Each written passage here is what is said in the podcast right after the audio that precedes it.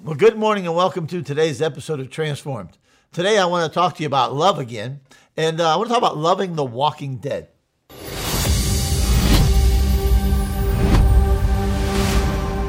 Welcome to today's message with Pastor Jim Balzano.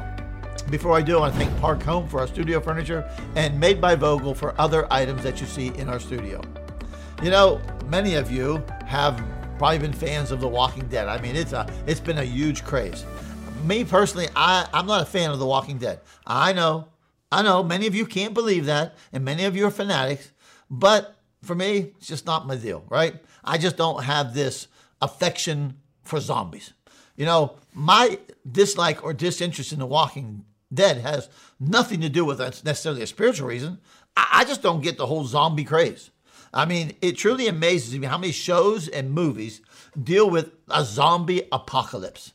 It's amazing. If, if a zombie apocalypse hits our land, I will be unprepared because I have failed to watch all of this stuff. I guess I'm doomed. What's the deal with this, anyhow? Why are we so infatuated with these supposedly living dead individuals who are disfigured, flesh eating, and wasting away? Here's my other question Why doesn't anyone ever seem to be able to outrun a zombie? Have you seen them? They're in slow motion.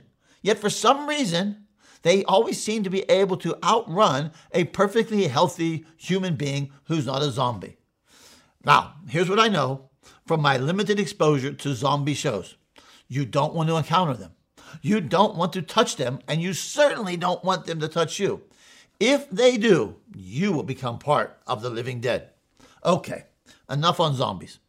They had zombies in the Bible, but they weren't known as zombies. They were known as lepers. Oh, I know they weren't actual zombies. I'm using zombies as a segue to talk about lepers. You see, lepers in the Bible were truly considered the living dead or the walking dead, if you will. Lepers lived in perpetual mourning and constant public disgrace. Their lives were lived in isolation as an outcast. They would walk in public with a cry coming from their mouth unclean, unclean.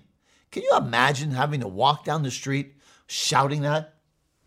If you had leprosy in the time of Jesus, you were considered like a walking dead person, like you had done something wrong and you deserved it. It was believed to be a disease given by God for punishment for things you had done. If you were a leper, it was customary for people to not even greet you or to acknowledge you. As a matter of fact, it was a practice to not get within six feet of a leper. Isn't that amazing? Six feet. Haven't we heard that before? Anyhow, I'm not going there today. A story is told of a rabbi who used to brag that he wouldn't even buy an egg from a leper. Others threw rocks at lepers to keep them far away from them. If this was the attitude of the rabbis, what would the attitude of the people be? Their attitudes would indeed reflect that of their leadership. There was, however, this one radical rabbi who often did the unconventional, the unthinkable, and certainly the socially unacceptable. What was his name? Jesus. He was the radical rabbi who rocked the religious world in his dealing with the unloved and unlovable and untouchable lepers. Matter of fact, Luke 5, verse 12 says this While he was in one of the cities, there was a man covered with leprosy. And when he saw Jesus, he fell on his face and he implored him, saying, Lord, if you are willing, you can make me clean. Now pretend you're this man. You've been rejected by the religious leaders to the point that some have even thrown rocks at you. You walk the street crying, crying out, unclean, unclean, as people would scurry to get away from you. Nobody wanted to touch you or be touched by you. Your life had become a, one of rejection, ridicule, and mourning. And most people believed you had done something terribly wrong for God to be punishing you like this.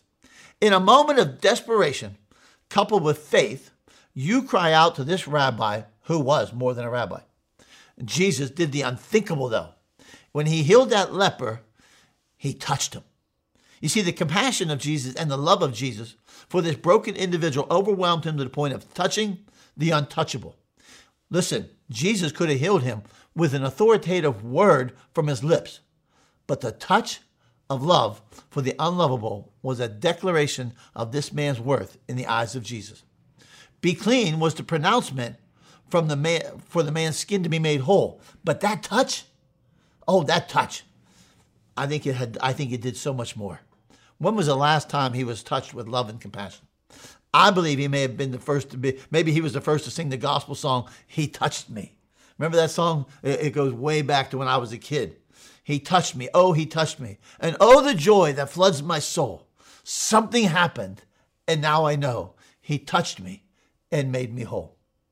You know, we don't see much of leprosy today, but there are still lepers among us. And I'm not talking about a physical illness, I'm talking about those who are spiritually, emotionally, relationally, and even socially lepers.